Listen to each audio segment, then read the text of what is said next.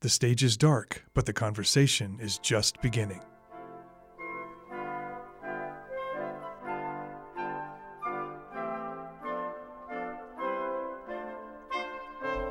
Welcome back to the Utah Symphony Utah Opera Ghostlight Podcast, a behind the curtain look into the world of classical music and the artists who make it. I'm Jeff Counts. And I'm Carol Anderson. And this is a special Ghostlight Edition opera preludes version. We're talking about Tosca, Carol. Yes, my probably my well, I, I want to say my favorite Puccini, but all my Puccinis are my favorite. Isn't your favorite Puccini the one you've just done most recently? Exactly. Yeah. You remember that from other ones. It's uh, people always ask me, "What's your favorite opera?" And I'm like, "What am I working on?" That's my favorite opera. Exactly. So my favorite opera right now is Tosca. We started rehearsals yesterday. Well, speaking of Puccini, uh, tell us a little. I know people don't need to hear this, but let's talk a little bit about Puccini the man and his place. Yeah, I mean, he's obviously one of the significant figures of 19th century into the 20th century Italian opera. He uh, was born in 1858, died in 1924 with his final opera Turandot unfinished. yeah, When he had his first critical successes, he was identified by Italian journalists as the heir of Verdi, really taking the dramatic work that Verdi did, coming away from numbers operas that were very um, stilted and historical subjects into more naturalistic subjects. And Puccini just took that work a little bit further.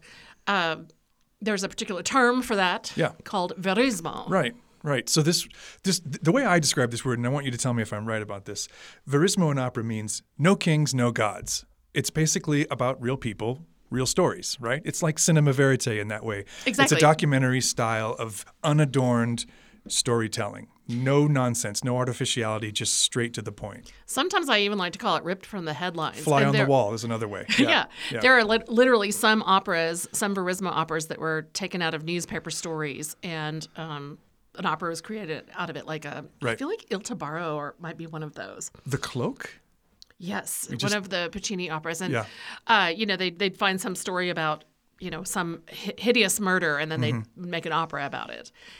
With some of the Verismo operas, there are some historical subjects, like There are. Andrea Chenier. It's based Sure. in the French Revolutionary War. But it's meant to be a much more grounded approach to storytelling, not as not as fantastical, not as much um, sort of supernatural or um, non-human aspect. Right. I mean, it's about real people, Right. even if they're they happen to be historical figures, but real people Right. having real relationships. Right. So what's the story of Tosca, just in a nutshell? Uh, well, I love the way George Bernard Shaw characterized it. He didn't characterize this about Tosca, but I think it's a great description. He was always good for uh, some bon mots. Oh yeah. And he described opera as when a soprano and a tenor are attempting to make love and they are prevented from doing so by a baritone. And that's essentially the plot of Tosca. It's essentially the plot of opera. you know, it's truth. Truth. I mean, uh, there are there are obviously quite a lot more details, Right. and um, most of the people that are listening, I think you're going to be familiar out there with the story of Tosca. But we of course have. I don't want to call it a love triangle. It's a love lust triangle. We have two lovers. It's a triangle, but there's not a lot of love there, and one at least on one leg. one of, of the. Yeah. legs has Yeah. great amounts of love, and then the other two do not. Yeah.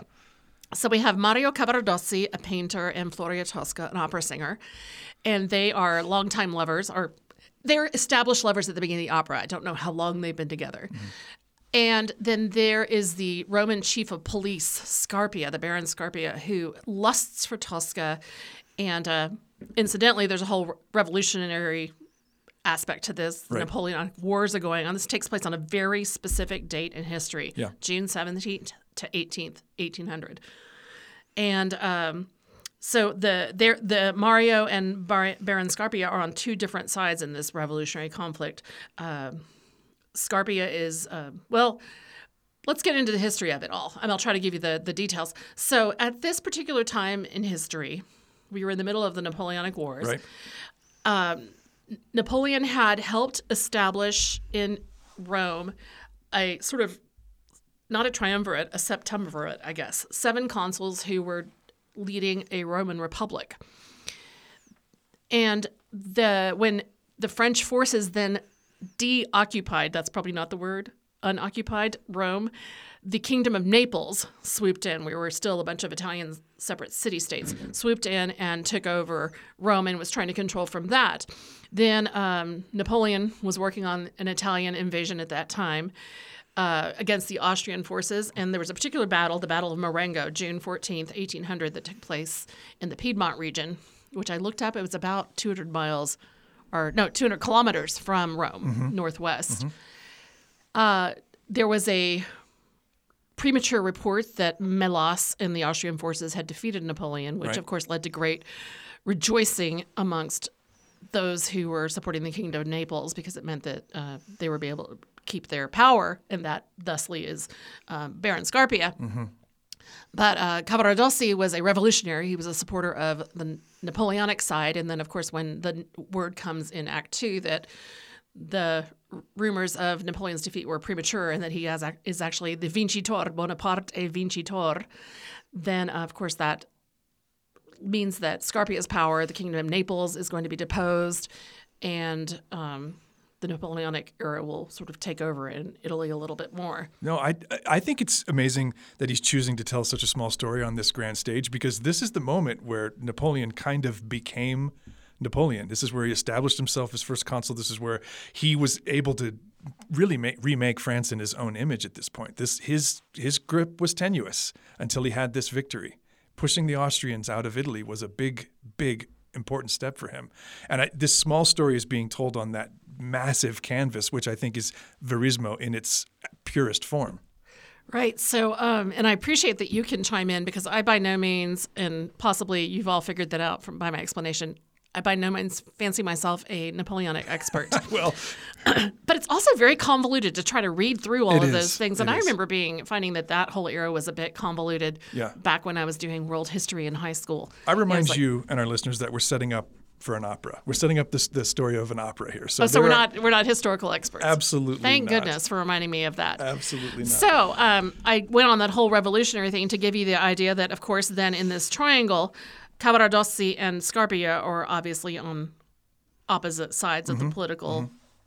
Con, uh, you know, Yeah. confrontation that's happening. So Scarpia wants Tosca.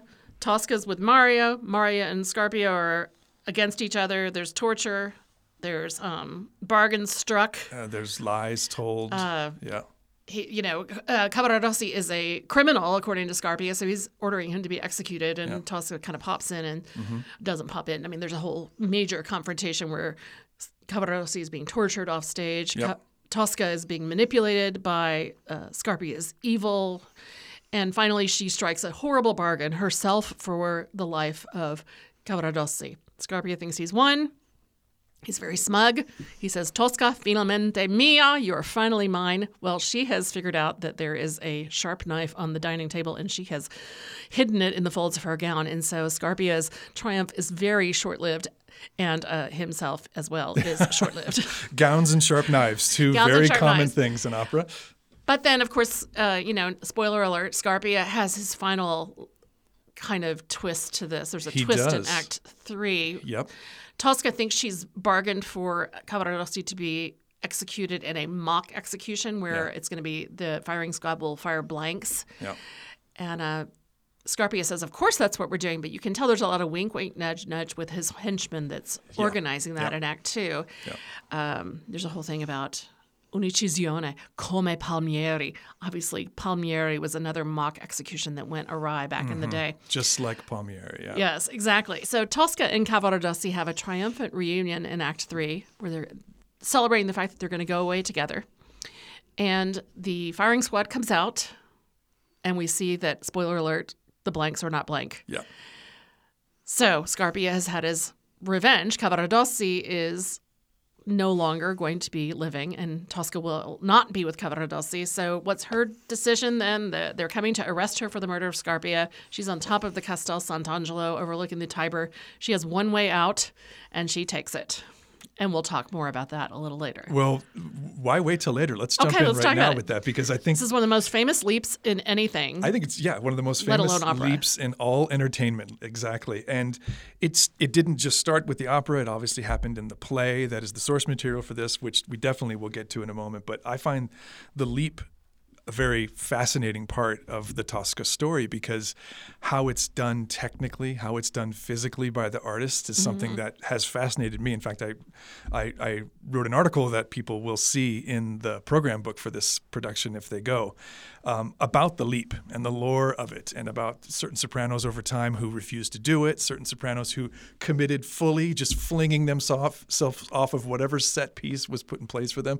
And I loved sort of digging into all the different ways that um, the sopranos are caught you know, by Oh, by yeah. nets or by crash pads or by all sorts of means. I mean, have you had any interesting history with the leap? I don't want to give away any secrets for this current production, no, but why not? People that's they're listening to this to get the secrets. Right. So the way it's done in this particular production, and this is probably a lot of productions. Um, so obviously we're not at the height of the Castel Sant'Angelo. It's a huge edifice. I mean, I've been there. I've stood there and looked up and thought, "Wow, giant. she definitely would have died." it's a mausoleum Yeah. uh, that was built by Hadrian to Right. entomb him himself and his family members, and then it was uh, alternately all sorts of a, Yeah. a prison, a repository of treasures, and Yep. it's a giant sort of cylindrical building over Mm-hmm. the Tiber. So the fall is not, the leap is not small. No. So we don't usually have that exact amount of space. In fact, the the set for Act Three is usually the top of the Castel Sant'Angelo with the and often the there is a set piece that is representing the statue of Saint Michael that's on Right. top of that. right.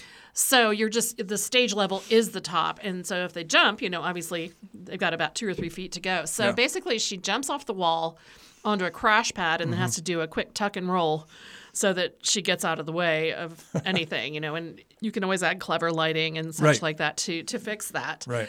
Uh, different productions have different heights for the soprano to leap Sometimes they really jump. Yeah, I mean, and of course, it's each soprano. Sometimes a soprano will hurl herself into space with great aplomb. Sometimes Yeah. she will just sort of walk off the wall, depending on. Because, I mean, you know, granted, I mean, opera singers are trained to sing, to do all these things in uh, different languages, to walk on stage, but they're not really stunt people. And this is actually like a stunt. Yeah. This is a legit stunt. Uh, what are some of the? I'm just thinking. You you talk about some of the funny ways that this leap has happened. Not so not so funny as much as just really creative. I mean, there were certain there were certain sopranos. Um, uh, Montserrat Caballé, is that how you say her last name? Yes, she wouldn't jump, would she? She would not jump. She refused. She just would walk off stage. She would sweep off. she would just walk off stage and not even pretend to act like it was a jump. So they had to do all sorts of lighting effects and sort of visual trickery to make it look like she has just disappeared over the parapet. I'm trying to She imagine that moment because Yeah. it's super dramatic in the piece. It's she screams, "O Scarpia, Yeah. avanti a Dio, I will see you before God." And then there's music from the tenor aria comes out very um, passionately, and it's very dramatic. Yep. And so I'm just trying to imagine you'd have to be very clever with your lighting and your curtain work Absolutely, and you know, to make that work. I, another soprano, Renata Tebaldi, apparently she never leaped, but that's a great source of mystery. Some people swear they saw her do it once. Other people claim no way she never did. So, I mean, the leap, the meta aspect of the leap has become as much a part of the Tosca story as anything Scarpia does to Tosca herself. So, I, There's one urban legend about a Tosca that angered the stage crew hugely. Yeah, there. Yes. Ex- okay. So that's what you meant when you were talking about funny. So, Yeah.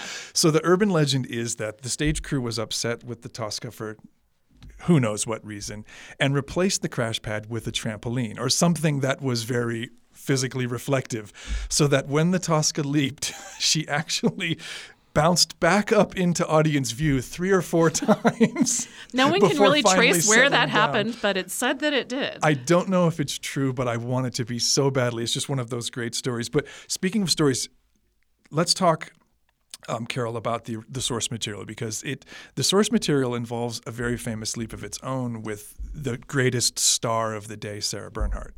Yes, Sarah Bernhardt was, um, well, the play was written by Victorien Sardou, It was premiered in 1887, a huge success. Sardou had uh, a grandfather who had served as a surgeon in the Napoleonic army, and so he was obsessed with this time of history. So he has about six of his 60 or 70 plays focus on this story uh, this time period.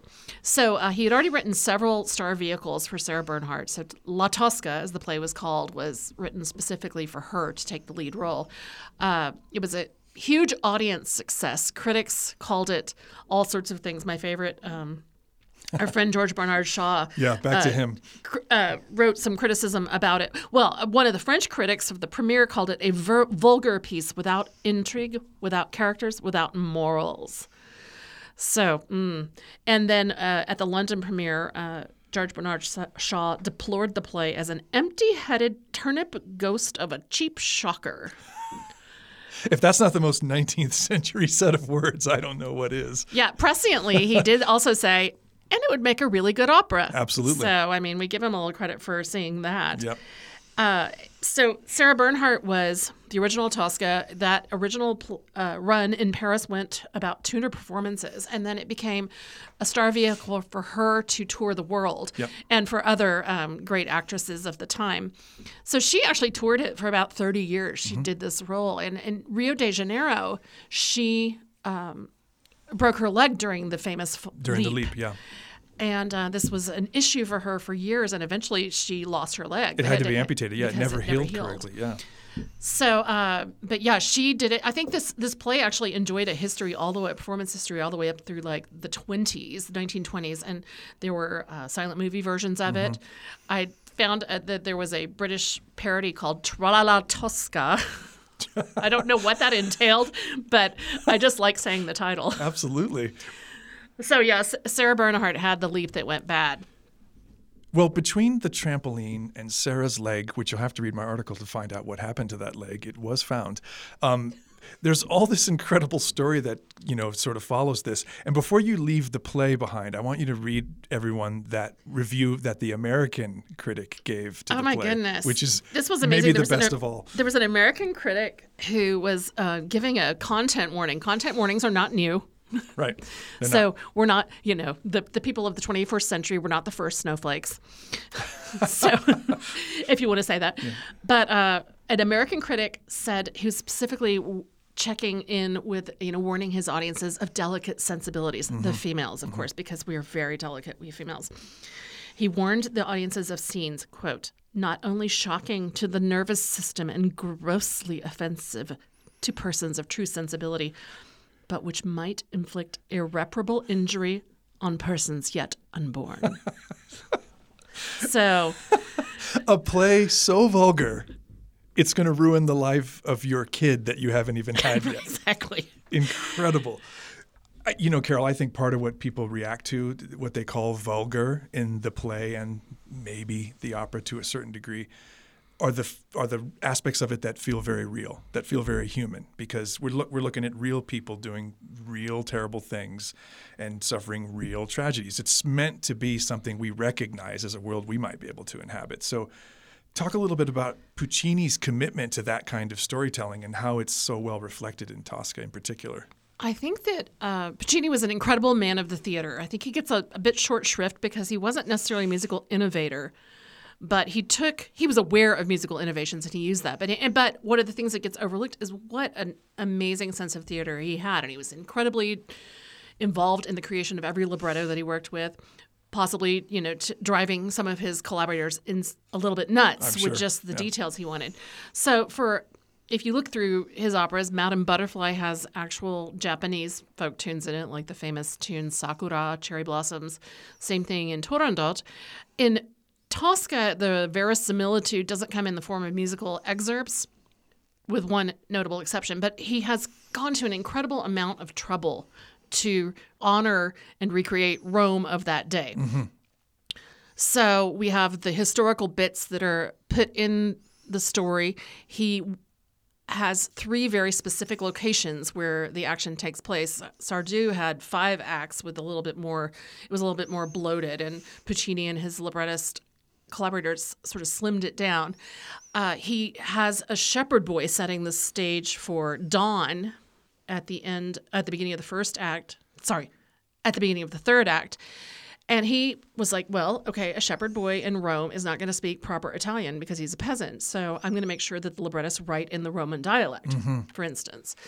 Uh, at the very famous Te Deum, which ends the first act, this is a Te Deum that is a religious ceremony to celebrate the premature knowledge of Melas's victory Right. in the church, uh, he researched the liturgy. He researched the organization of a religious processional so that it looked exactly right. Who would be there, what they would wear, how it would be done. He wanted um, Italian, uh, Latin phrases to be chanted, and when he couldn't find the one he wanted, he added his own. So there's these sort of mutterings of the chorus uh, as Scarpia is singing about his. It's actually kind of an amazing dramatic thing because Scarpia is singing of his lust for Tosca in the church, and everybody else is worshiping and celebrating Yeah. in a very um, devout way. He researched the bells of um, St. Peter's Basilica Yeah. For that Te Deum. So we have a B flat and an F. Uh, in fact, for the bells, Those bells were problematic in productions later yes, on, right? yes, yes, yes. He because there's also a whole set of bells in um, the third act that uh, also, along with the shepherd boy, are showing you what Roman dawn would sound like. Mm-hmm. Uh, I found a YouTube video that kind of. Uh, it's just like someone's travel video, you know, that they did out their hotel win- window, but uh, you hear the different bells from different locations. And actually, Puccini went to the Castel Sant'Angelo at dawn and listened to what bells were being played Yeah. and took note of all of that and then insisted that specific bells be cast to match all of these pitches.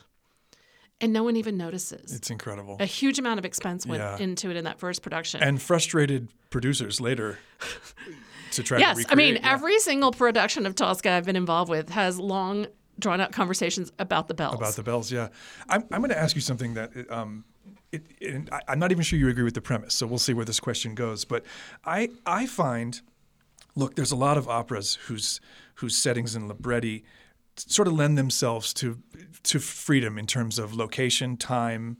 Um, uh, all sorts of different aspects in terms of how the story is told. That you can you can see these stories modernized. You can yeah, see them Fidelio set in a communist country. Absolutely, stuff like that. Updating. I find Puccini's operas less less available for that kind of um, uh, what's the word I'm looking for? For just for that kind of uh, manipulation. yeah, with a different sort of take on a production. And do you think that's because of what you're talking about right now? His attention to detail, how much a student of the game he was whenever he took on a topic? I think there's definitely that component. I mean, certain, frankly, someone I know has done a production of Bohème that was set on the moon. So, I mean, obviously, people, People have figured out ways Yeah. to do it. I just don't think it worked But as well. I was trying to do some research. You know, of course, on the internet, the algorithm shows you, you know, you're not going to see everything that's available. But I kept, when I was researching Tosca images, thinking about this exact same thing. I've never seen, or please, if you can find one on the internet, please put it in our show comments because I haven't been able to find a Tosca that was set in any period other than June 17th, 18th, 1800 that's kind of the it's question. I'm never been updated. Yeah. Uh, it's hard to, you know, I've seen Butterfly is getting a whole, I mean, it's a whole conversation in and of its own about how you're going to do a Butterfly or a Turandot production. Yeah.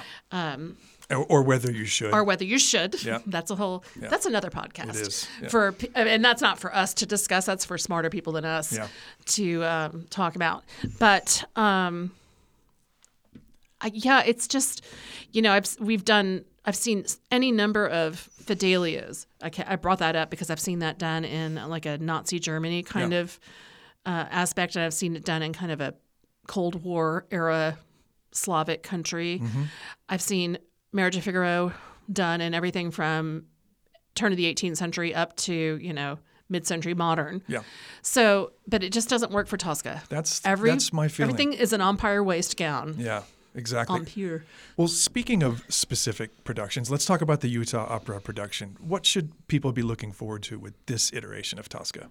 The most spectacular part of this production are the immaculately and intricately detailed painted drops. Yeah. whenever we talk about this production, we talk about the lost art of scenic painting in this manner. Uh, they're painted by the Italian master Ercole Sormani, and they've been uh, restored over the years because they, they're they're a bit on the venerable side. but the depth and the um, it's got that kind of um, darkness of a sort of old master Mm-hmm. and then this amazing depth to where you think that you're actually in an intricate set of Sant'Andrea della Valle, the church. You can see the perspective of the nave and the length of the church. It's really just quite spectacular in a way that we don't see so much anymore. I mean, uh, modern it's it's just a lost art i think i think we have, we have a wonderful painter um, dusty who um, does a beautiful job with um, painting any drops or she she was incredibly involved in uh, creating the drops that Ballet West uses for their most recent Nutcracker, and so we have some of that happening. But uh, this this master, this Italian master, really we get to recreate and restore and honor some theatrical history. I, I think, Carol, there's a reason why the old houses still pull out these Italian painted drops when you can do so much with modern technology. It's almost like a vinyl record, isn't it? There's something Yes. pure about it. It really is. Yeah. So it's it, there's no gimmicks. There's no. Um, it's kind of um, theatrical stagecraft as it's been for centuries, as opposed to, you know, we do productions that have projections. Um, so many uh, bells and whistles that technology has enabled us to add, but we don't want to lose the art of the days of yore. I mean, no. Do we want little candle footlights at the edge of the stage? No. No. But there's a lot between the little footlights and the little baroque god floating on a cloud, and you know everything being done prior projections. Well, Carol, I don't know about you, but between the leap and the drops and all of this research, which you and I aren't historians, but we sure do love historians, I'm just so excited for this version of Tosca. Tell people where they can learn a little bit more. So, not to toot my own horn, but I've written some fascinatingly insightful online learning materials Agreed. that will that are posted on our uh, uh, on the Learn More tab for Tosca. So take advantage of that using on the UtahOpera.org website. One of my favorite things is uh, that our director from the 2015 production allowed me to use her research photos. They're essentially tourist photos of the locations in Rome. So I created a little um, video tour of those locations that's part of one of those online units. So I hope you'll look at those. And um, then, you know, come see the show, the drama, the torture, the romance, all on their stage The leap. and the leap. Thank you to everyone at home and on the go for listening to our opera prelude version today.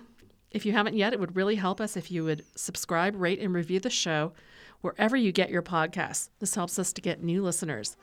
Be sure to visit usuo.org for information about upcoming performances. We hope to see you soon for a live performance. Until next time, I'm Carol Anderson. And I'm Jeff Counts. Thanks for listening.